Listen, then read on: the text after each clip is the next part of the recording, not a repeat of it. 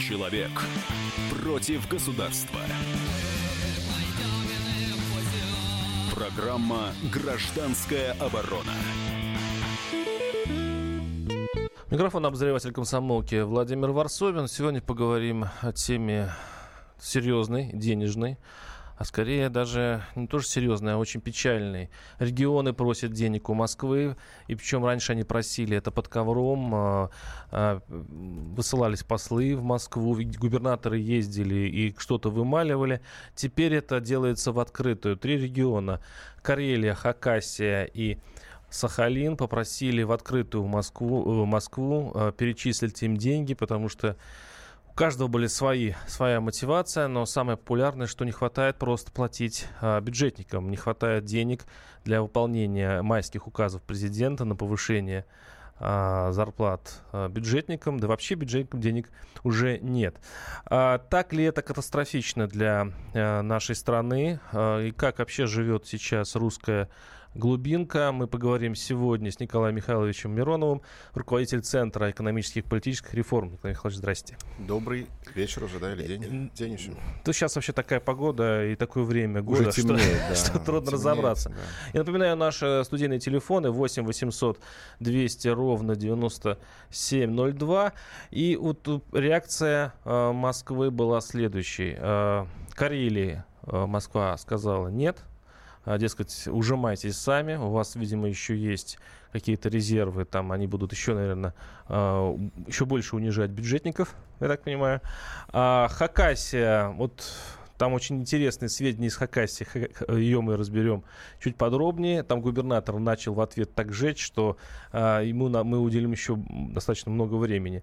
Вот. А Сахалин, вот э, расскажите, как, как складывается в этих регионах и почему эти, эта троица попала сейчас нам на язык? А, значит, ну, разные, конечно, есть причины. Регионы очень разные. Сахалин, э, скажем, не относится к числу бедных, нищих регионов, да, каких-то. С другой стороны, там очень много проектов, в которых заинтересован федеральный центр. И у Сахалина сейчас очень высокие лоббистские возможности а, за счет а, ну, ресурса того губернатора, который раньше был в другом регионе, сейчас он пришел на Сахалин. Там есть связка с полпредством хорошая, это одновременно заход в правительство в силу статуса полпреда высокого. То есть тут э, и политический фактор, я вот просто к чему еще вмешивается. Но, с другой стороны, мы понимаем, что здесь есть и э, крупнейшие федеральные проекты, в том числе нефтяные и, некоторые другие.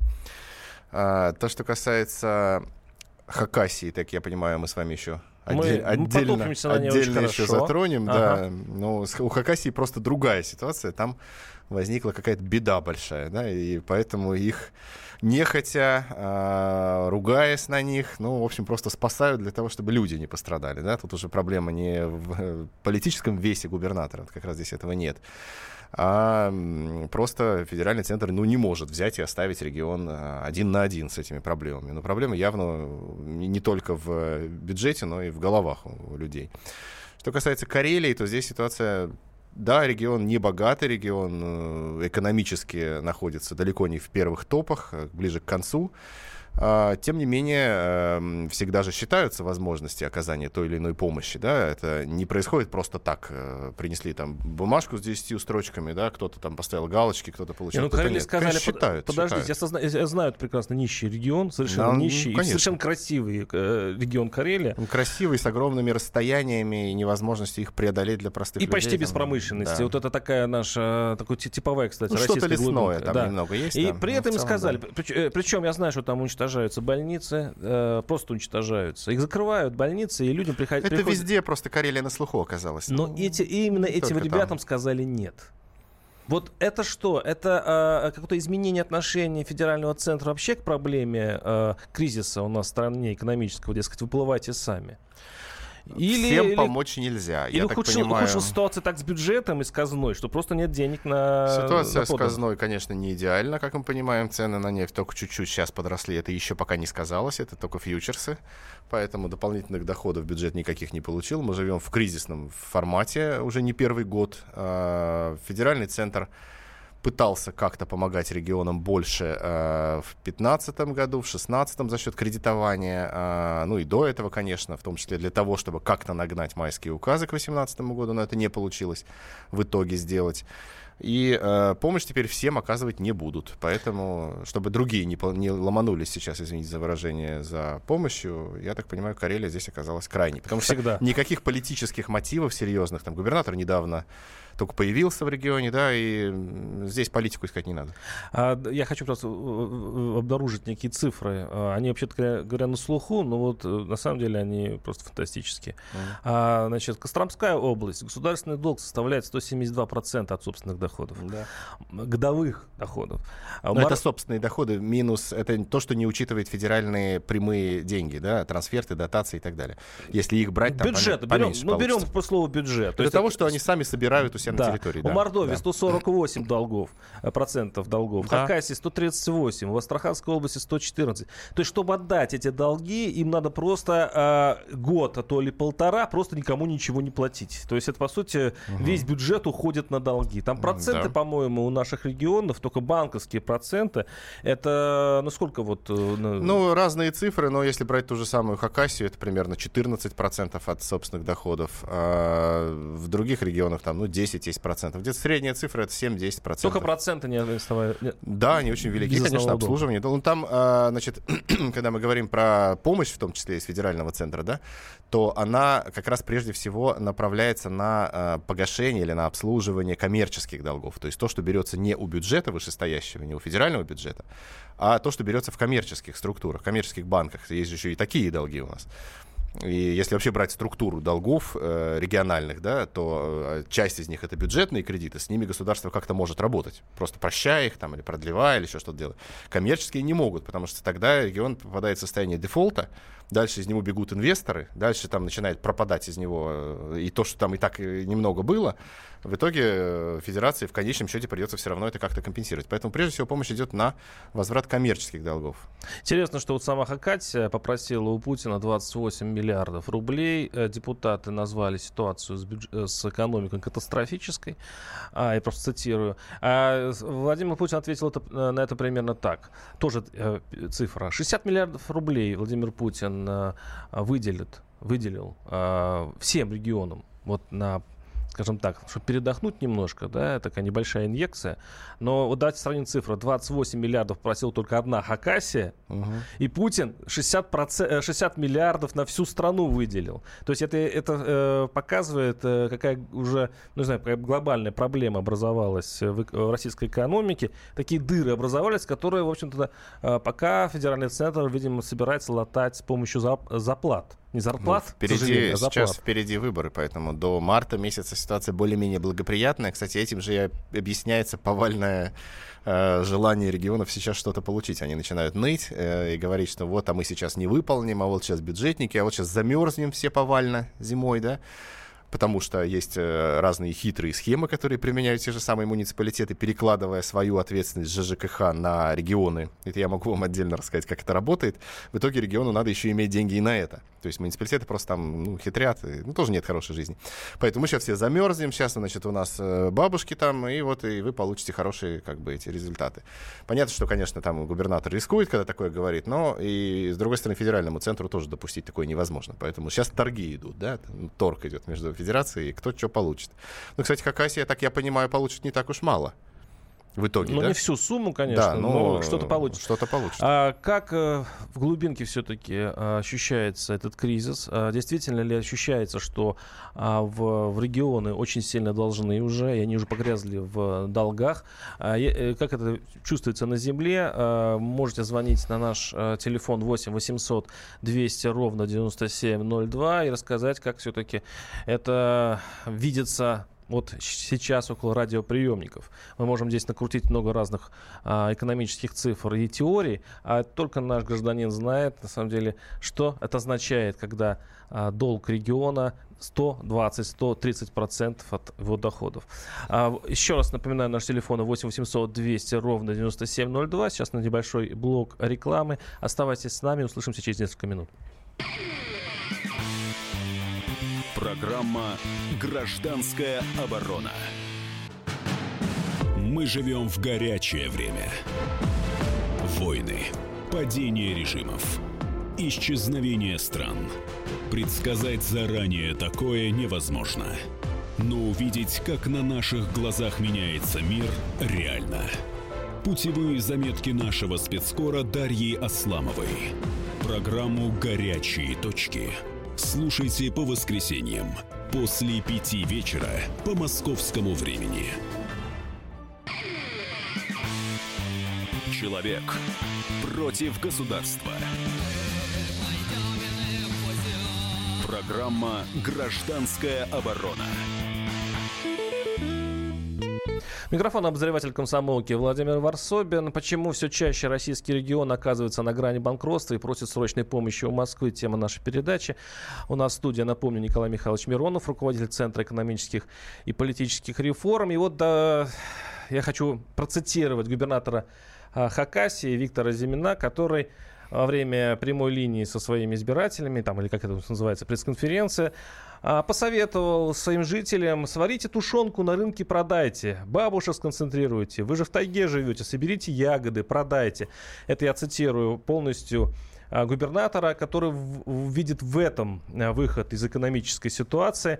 Это говорит о том, что, в общем-то, такая ситуация экономическая, что, видимо, пора уже идти в тайгу. У нас на связи а, Евгений Мамаев, депутат городского совета Абакана, это как раз Хакасия.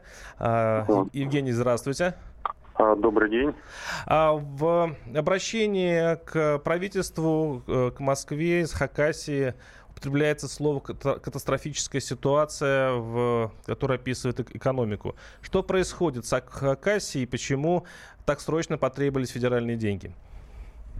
Ну, наверное, уже многие в курсе, что долговая нагрузка в регионе достаточно высокая. Мы на втором месте по нагрузке, порядка 140 процентов э, сумма госдолга по отношению к собственным доходам республики.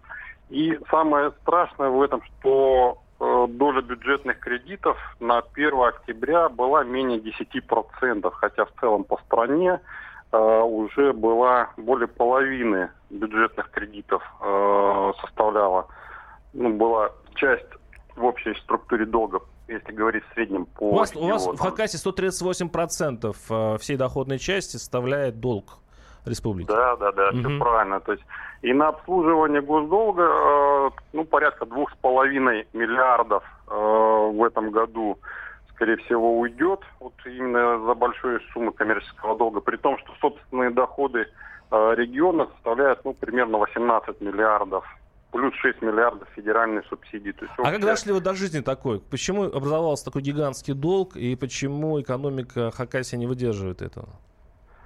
Ну, я вижу причину в том, что э, недостаточно было приложено усилий к развитию экономики. Потому что если смотреть сравнивая, допустим, доходную часть э, бюджета, которая была в 2008 году, до того, как наш действующий губернатор приступил к власти, и, допустим, э, результаты 2016 года, и учесть эффект инфляции, то получится, что на самом деле рост порядка 1% в номинале. А если учесть такой фактор, что было порядка 2,4 миллиардов авансов в бюджете, то и это ну, грубо говоря, доходы будущих периодов, которые были получены заранее. Если вычесть эту составляющую, то можно говорить даже о падении на порядка 10% доходов бюджета. Угу. А как вы э, отнеслись к словам губернатора, который посоветовал э, жителям, э, ну не знаю, идти в тайгу и запасаться ягодами, коль такая экономическая ситуация? Это такой вот, э, ну скажем так, э, это, это, это просто сравнение неуклюжее, губернатор так получилось. То есть слова такие, или действительно вот дошло до такого кипения ситуации?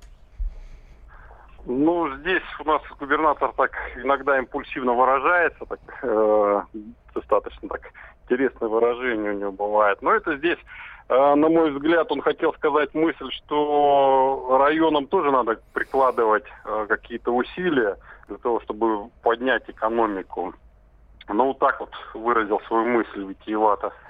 А еще, кстати, у вас новость в Хакасии. Один, у вас очень много этих предприятий банкротов, ну, как и по всей стране. Кстати говоря, всплеск э, банкротств именно в этом году случился. По-моему, один из самых больших а, с 2008 года. А, и один из конкурсных управляющих придумал вот что. Он закупил на, на 10 тысяч рублей лотерейных билетов и объявил, что только таким образом, с помощью удачи, он сможет оздоровить а, экономическую ситуацию. Может быть, действительно республиканскому бюджету накупить лотерейных билетов, а, и таким образом теперь можно финансировать а, вашу прекрасную Хакасию? Ну, это уже вопрос больше к правительству, конечно. Но, не, а чем не выход, кстати? Ну, на самом деле, здесь неплохое э, решение федеральной власти. Предложили э, выделение кредита бюджетного. У нас, по-моему, 9,6 миллиардов было э, объявлена такая цифра, что будет выделено. То есть, на мой взгляд, это неплохо даст такой толчок может дать к улучшению ситуации, потому что ну, долговая нагрузка примерно на миллиард э, обслуживания коммерческих кредитов э, снизится на миллиард примерно. Ну, эту ситуацию, конечно, не, не принципиально исправит, потому что вот дефицит за прошлый год э, был порядка 6,7 миллиардов. Ну, чуть-чуть ослабит градус, по крайней мере, да. Да. А, с нами был Евгений Мамаев. Спасибо вам огромное. Депутат городского совета Абакана, экономист. Э, ну, ну да, он дал хороший анализ, в общем-то. Ну, вообще-то такая... Необывательский. Такое, такой. такое ощущение такой трагикомедии. То есть, когда уже э, покупают лотерейный билет или чтобы покрыть долг э, предприятия. Ну, это да. И мне возникает сразу вопрос. А что нас за 15 лет вставания с колен, да, вот, мы же все время говорили, что ну, мы э, вкладываемся в экономику, что экономика у нас растет. А потом бах, выясняется, что экономики там практически нет, потому что все, в общем-то, жили на дотациях эти дотации сожрали, по большому счету, весь бюджет. И, и теперь все сидят в долгах. Да, долги-то только росли за это время. И, между прочим, та же самая Хакасия, если брать ее бюджет, например, на этот год, просто имеет огромный дефицит. Поэтому э, в ней это просто автоматически программирует на рост задолженности, потому что никакого роста экономики на сумму этого дефицита мы явно не увидим. А дефицит там приближается 15-16%, и это очень большая цифра. А вот. что это значит? А на самом деле э, за счет Москвы жили регионы? По той же самой, да вот том-то и дело, что здесь это как раз нет. А, по той же самой, кстати, этой, если, если сравнивать с той же самой Карелией, про которую мы говорили, там дефицит бюджета, кстати, меньше. Я думаю, этот фактор тоже учитывался. А, жили? Нет. А, дотаций как раз у Хакасии не так много. Это порядка 25%. Это как раз маленькая цифра. Есть регионы, которые живут на 80%. Да, и это счет, не, не только Чечня. Федеральных... И не только Чечня. Да, есть еще и Тыва, например. Они живут на 80, 70, 60% дотаций. Это такое есть. В Хакасии их было немного, потому что экономика-то там как раз есть в регионе. Во-первых, у нее огромные энергетические мощности, да, та же самая Саяно-Шушская ГЭС, это там. Во-вторых, там алюминиевые предприятия крупные находятся. Хакасия это не какой-то вот такой там лесной угол, и э, можно было бы что-то и развить. Кстати, энергетики очень много. Это значит, что можно развивать производство. Почему не развивают? Почему? Ну, почему? здесь, конечно, Что у нас экономика в России? Кстати, вот как она сейчас себя чувствует? Вот некоторые говорят, что она э, как бы становится лучше. Ну, в связи с импортозамещением, в связи с тем, что... Я его не наблюдаю, честно говоря. Я не знаю, может, вы видели импортозамещение. Но кроме нашего сыра, действительно, да, нового, который так вот э, интересный появился, пармезан российский. Говорят, правда, пальмовое масло много кладут, но это, может, может чисто обывательский разговор. Не знаю, я не специалист. Но в остальном остальном я серьезного импортозамещения, честно говоря, не вижу. Ну, где оно, да? А вот. экономика поднимается? Ну, у нас, э, значит, э, экономические, экономисты у нас заявляли, наши правительственные экономисты, другие-то другое говорят, а правительственные сказали, что у нас рост будет 2% в этом году, ну, около того этот рост просто есть рост на нефти все. То есть тот даже больше получится рост. Сидим на игле, потому что нефть на самом деле вырастет сейчас сильнее из-за угу. шейхов. У шейхов начались проблемы, у них, соответственно, э, ну, всегда при этом всегда как бы ну происходит э, с нефтью там всякие всякие вещи. Э, цена на нефть сейчас выросла и э, у нас будет больше рост. Но это рост, у нас, у нас же очень хитрая статистика. У нас по промышленности, вот рост, промышленный рост мы говорим, uh не рост экономики, промышленный рост. Uh, у нас в промышленности сидит добывающая промышленность. А это тоже промышленность. Вот, поэтому она растет. По э, обрабатывающей промышленности спад, э, по последним цифрам он был около процента. Вполне возможно будет больше. Ну, надо будет посмотреть по итогам года просто, что получится. Потому что сейчас бюджеты будут закрываться, и, собственно, предприятия подведут свои балансы. Ну, посмотрим. Но э, роста экономики как минимум нет. Это как минимум стагнация. Очень сильно разозлил, конечно, губернатор наших слушателей. Вот если бы губернатор сам, сам вместе с людьми пошел в тайгу за ягодами, грибами, тогда он был бы прав. Но ему в кабинете уютнее, да и денежек у него хватает, пишет Константин Сурала. Очень много пишет про, про губернатора Хакасия. А, а я вот все хочу понять, он действительно вот просто такой вот прямой мужик, и у него просто за, за словом в карман не лезет. Или э, наши губернаторы уже сейчас потихонечку доходят уже до такого края, что Э, ну, им надо же рапортовать в Москву, что все хорошо. При этом они прекрасно знают, что все очень плохо, и срываются на подчиненных и на, на собственном народе. Если губернатор только что пришел к власти, то, конечно, у него других вариантов бы не было. Он мог бы там и чернильницами бросаться, и чем угодно. Но управляет он регионом достаточно давно, и э, все результаты, которые у него сейчас есть, это в том числе его результаты. Плод его работы. Ну, конечно. А прервемся на, на небольшой блок рекламы. Оставайтесь с нами. 8 800 200 ровно 9702. Программа «Гражданская оборона». Главное аналитическое шоу страны. Михаил Владимирович Юрьев, Михаил Владимирович Леонтьев. И в команде Анатолия Кузичева замена. Вместо Анатолия играет Илья Савельев. Но все остальное будет прежним. Это главтема. Они знают, как надо. Мы несем свою миссию выработать и донести до народа и руководства мысль о том, как должно быть. Программа «Главтема» на радио «Комсомольская правда». Слушайте в прямом эфире каждый четверг с 20.00 по московскому времени. Человек против государства. Программа «Гражданская оборона». Микрофон обозреватель комсомолки Владимир Варсобин. Почему все чаще российские регионы оказываются на грани банкротства и просят о срочной помощи у Москвы? К чему это может привести э, наши глубинки? Нашу глубинку поговорим э, сегодня в студии. У нас в студии, напоминаю, Николай Миронов, руководитель Центра экономических и политических реформ. И у нас на связи бывший мэр Петрозаводска а, Галина Ширшина. Галина, здравствуйте. Владимир, здравствуйте. Здравствуйте, слушатели уважаемые. А, ну, вы очень известная, а, по крайней мере, те, кто интересуется внутренней политикой, а, персона. Вы э, были от Яблока единственным а, яблочным мэром в стране. Вас отставил местный парламент, местный, это у вас Петросовет. Но вы, э, по-моему, года три руководили Петрозаводском, да, если не ошибаюсь? Два года и два месяца. А сейчас, а сейчас возглавляете э, молочный комбинат в Петрозаводске. Правильно я в понимаю? Карелии, да? В Карелии. Карелии. Это да, Вала, Карелии. Волонце находится, город такой есть у нас в Карелии, Аланец. Да, Аланецкий молочный комбинат. Но еще являюсь советником председателя партии «Яблоко» Слабуновой. То есть также продолжаю сотрудничать с «Яблоком». То есть получается, что вы теперь не как... Вы можете об, э, об этом поговорить не только как политик, но как и хозяйственник. Скажите, что, вот э, почему именно Карелия? Причем не тайно, не с помощью там э, таких спокойных писем или э, разговоров в кабинетах, а вот прям чуть ли не через СМИ попросила у Кремля финансовой помощи. Что такое случилось с экономикой Карелии и почему именно Карелия к этому пришла? Я думаю, что вряд ли Карелия каким-то кардинальным образом отличается от других регионов Российской Федерации, потому что распределение бюджетных средств межбюджетные отношения, они несправедливые. Это, я думаю, знают все главы муниципалитетов, это знают все губернаторы. Другой вопрос, что Карелия открыто это заявила, это, в принципе, а, с одной стороны, ну, привлекает внимание, потому что, ну, вот честно сказано, да, с другой стороны, отказ в предоставлении дополнительного финансирования, он абсолютно а, логичен, и мне кажется, он был абсолютно предсказуем. Поэтому смысл Почему? вот в такой просьбе открыто, так, а потому что у всех одинаковая ситуация да, то есть не могут, либо нужно принципиально менять систему межбюджетных отношений в Российской Федерации, да, потому что на сегодняшний день у нас муниципалитеты практически нищие, а регионы нищие. Это одно из, а, а, огромное количество бюджетных средств уходит по закрытым статьям, да, не на те расходы, которые мы никогда не проконтролируем, а мы не, не имеем возможности даже их посмотреть.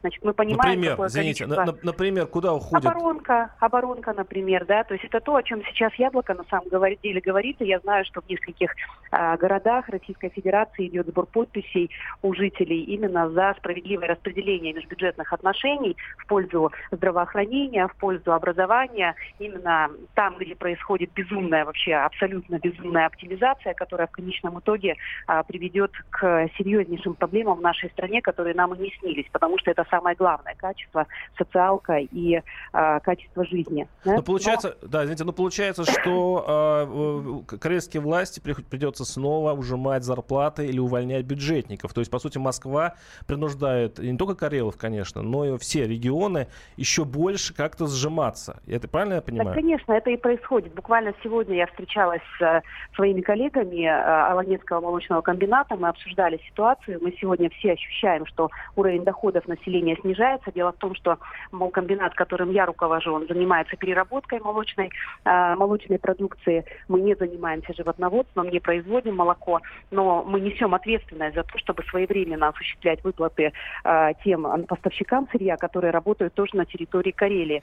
И мы только сегодня обсуждали, что все ощущают на себе снижение реализации, снижение доходов, и это связано с тем, что идет большое количество сокращений именно в бюджетной сфере, ну, то есть уменьшается Э, количество людей, получающих заработную плату, скажем так, действительно увеличился уровень безработицы. То есть на лето это было, по-моему, 12%, на 12% увеличилось, увеличился этот процент. Вот. Я не смотрела последние цифры, но это не может не сказаться. То есть люди стали жить беднее, у них меньше денег. И поэтому, конечно, и бизнес тоже от этого страдает. Но я хочу сказать, что если говорить с экономической точки зрения, то а, по большому счету бизнесу в России, насколько я могу судить и по своему опыту работы в качестве мэра, мэра. И сегодня, как э, руководитель э, завода, ну, особо-то не было хорошо никогда. То есть всегда были проблемы. Хорошо было кому? Хорошо было аффилированному бизнесу, который сидел на бюджетных деньгах. И сейчас ситуация меняется только в связи с тем, что а, из-за того, что количество денег становится еще меньше, а, сложнее стало жить еще и аффилированному бизнесу тоже. Мы-то, да, то есть те, кто а, на самом деле а, является придумщиком и содержателем бюджета, мы придумаем, каким образом выкрутиться. И на сегодняшний день я думаю, что многие предприятия, которые не зависят от бюджета, они действительно стараются и они, э, ну как сказать, воспринимают текущую ситуацию как очередной вызов, которых много было и до сегодняшней, сегодняшнего периода и будет после него, да, поэтому я думаю, что а, будут выживать, скажем так, сильнейшие.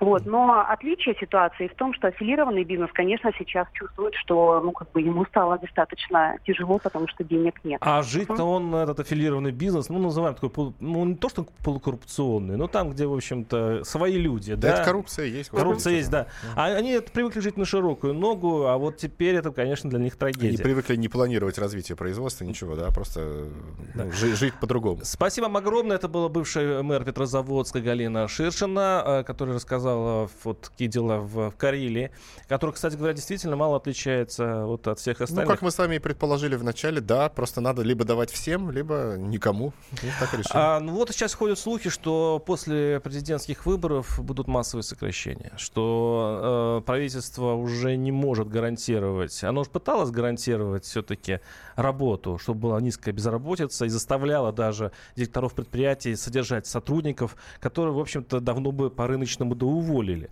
И вот э, будут ли сейчас выброшены люди на улицу вот так же резко, как у нас в России бывает, вот в следующем 2018 году? Ну, слухов ходит много разных, включая слухи, например, про падение рубля вдруг неожиданное. Но это все вот те фобии, которые, как у, такой условный рефлекс, образовавшийся от э, неожиданных шоков, которые были в прошлом. Нет, я не думаю, что будут массовые сокращения, но если посмотреть на нашу экономику, вообще так, примитивно на нее посмотреть, то есть э, не утонуть в цифрах, как это обычно делают экономисты, а так сверху, то можно хорошо увидеть, что в принципе, конечно, в России безработица должна была быть гораздо выше. Дело в том, что э, производства у нас толком как бы немного.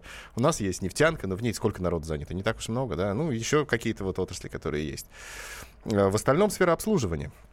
Ее очень много. Бюджетная сфера, гигантская совершенно бюджетная сфера, гигантская. Огромная армия чиновников, бюджетников. Э, я не говорю, что это плохо, да, для бюджетников это хорошо, что это так, да, но для государства объективно это просто создание искусственной занятости в разных областях. В бюджетном секторе, в производстве тоже, То есть, ну, руководитель предприятия крупного никакого не может взять, там, вдруг неожиданно сократить работников. Это большая редкость, потому что государство за этим просто следит, чтобы этого не происходило. В обмен оно этим производителям может что-то где-то как-то давать. Но раньше давало, когда была хорошая нефть. Это все потому, что э, психологически советский человек привык к тому, что ему должна быть гарантирована работа. Безработица у нас в России не воспринимается. Поэтому государство, чтобы не вызвать социального взрыва и чтобы не потерять легитимность, нынешняя власть, да, она э, всячески поощряла искусственную занятость. Да, когда были деньги, это можно было все делать. На самом деле, вот давайте обратим внимание на страны с похожей структурой экономики, э, на нашу, да, Латинская Америка. Особенно такая архаическая Латинская Америка, где там годов 60-х, 70-х, примерно а фильм «Генералы песчаных карьеров». Там э, массовая безработица просто потому, что рынок да, диктует, э, нет, не нужна эта рабочая сила, ее негде занимать. Нищета провоцирует, как правильно сказала Галина, да, нищета провоцирует низкий потребительский спрос, а значит э, слабость предприятий. Соответственно, они не могут содержать много работников. Ну и вот несколько крупных отраслей, которые вытягивают всю экономику за счет экспорта, да, там, там, там люди заняты. В остальном они просто никому не нужны. А, эта проблема э, давит на нашу экономику. То есть пока мы не будем ее развивать и пока мы не начнем создавать рабочие места, которые нужны для развития да, экономики, эта проблема всегда будет оставаться.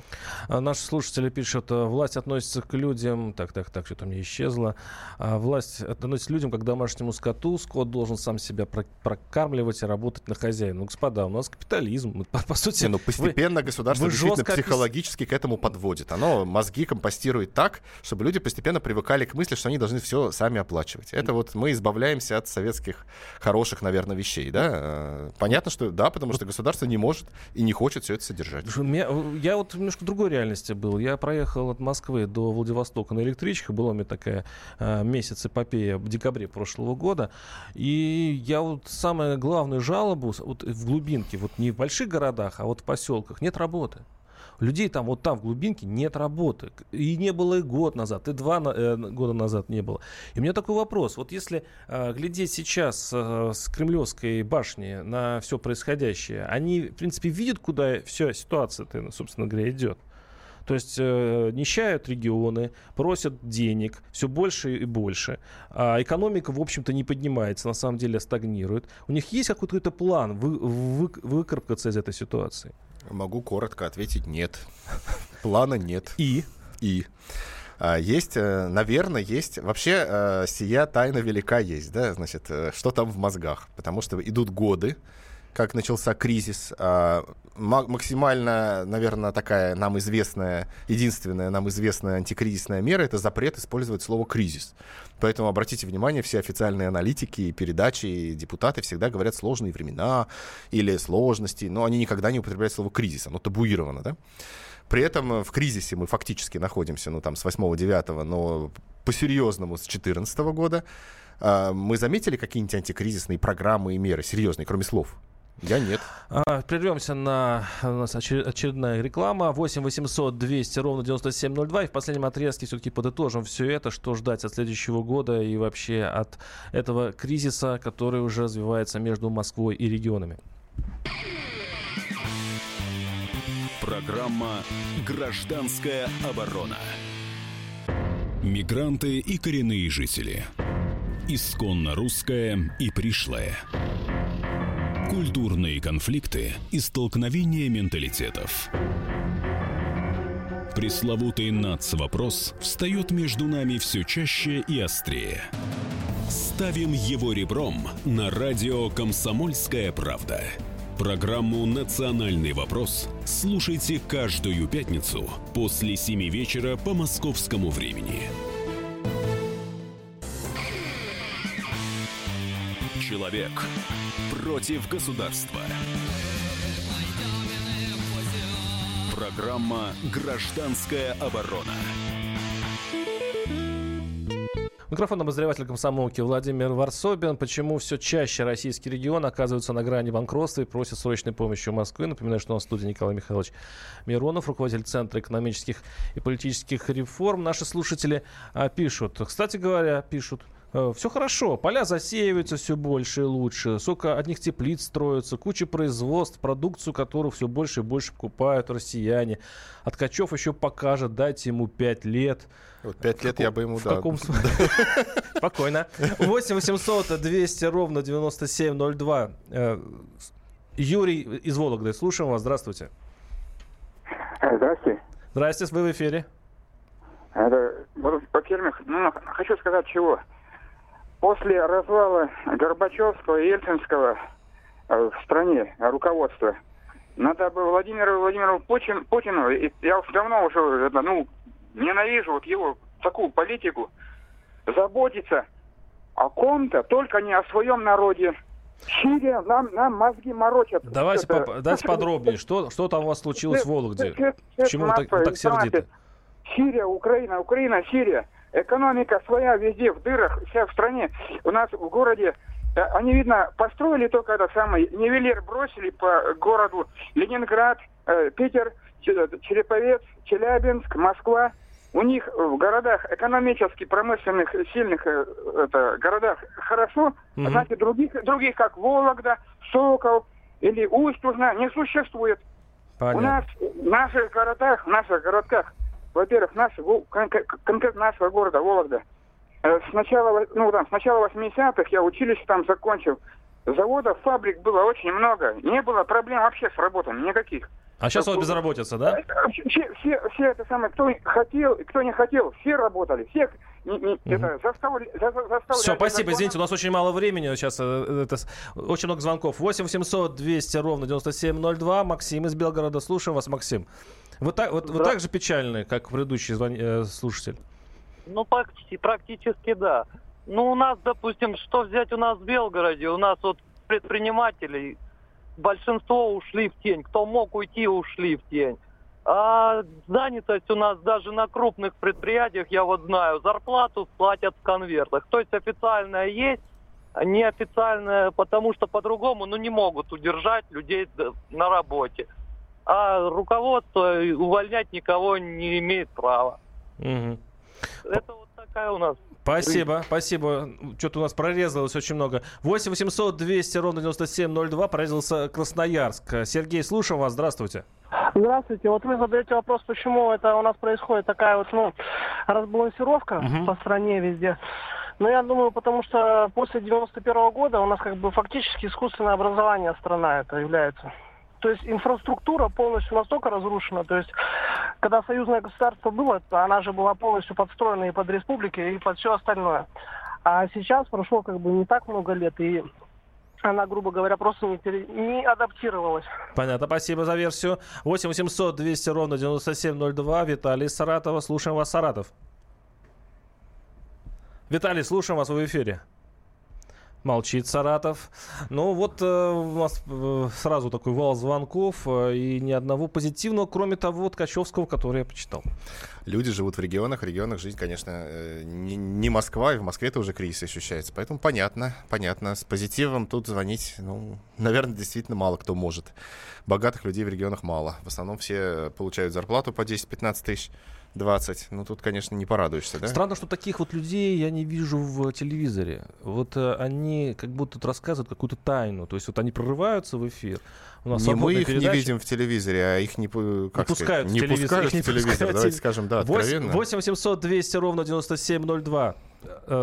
Нет, у нас опять обрыв. Что-то люди звонят. А и... уже все, включилось, как это раньше, да? Как включишь радио под одеялом, да? А, товарищ полковник отключает, да? Да, да, да. Ясно. Ну, а, что, давайте тоже программу и как-то давайте смотреть в будущее. А, мы, в принципе, пытаемся это сделать, но вот пока какой-то сумрак. То есть э, вы говорили, что нет плана. Да, многие, многие же на самом деле говорят про этот план, да. А, уже давно всем стало понятно, что речь идет не о госплане, да, советского времени. Уж ладно, он плохой, там от него отказались.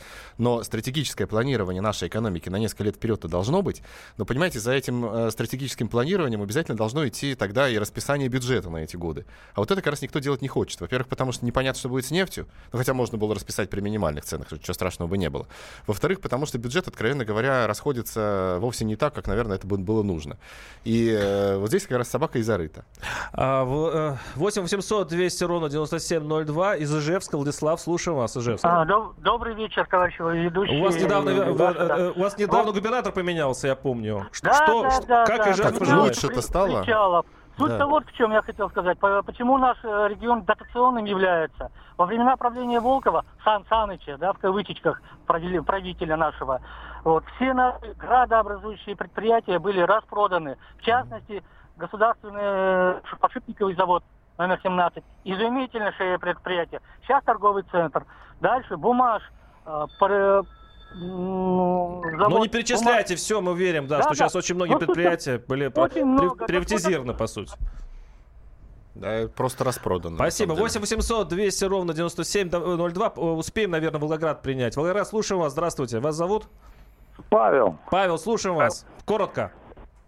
Волгоградской области, да, вот у нас вообще ни одного предприятия, все предприятия разбомбили, ни одно предприятие в городе не работает.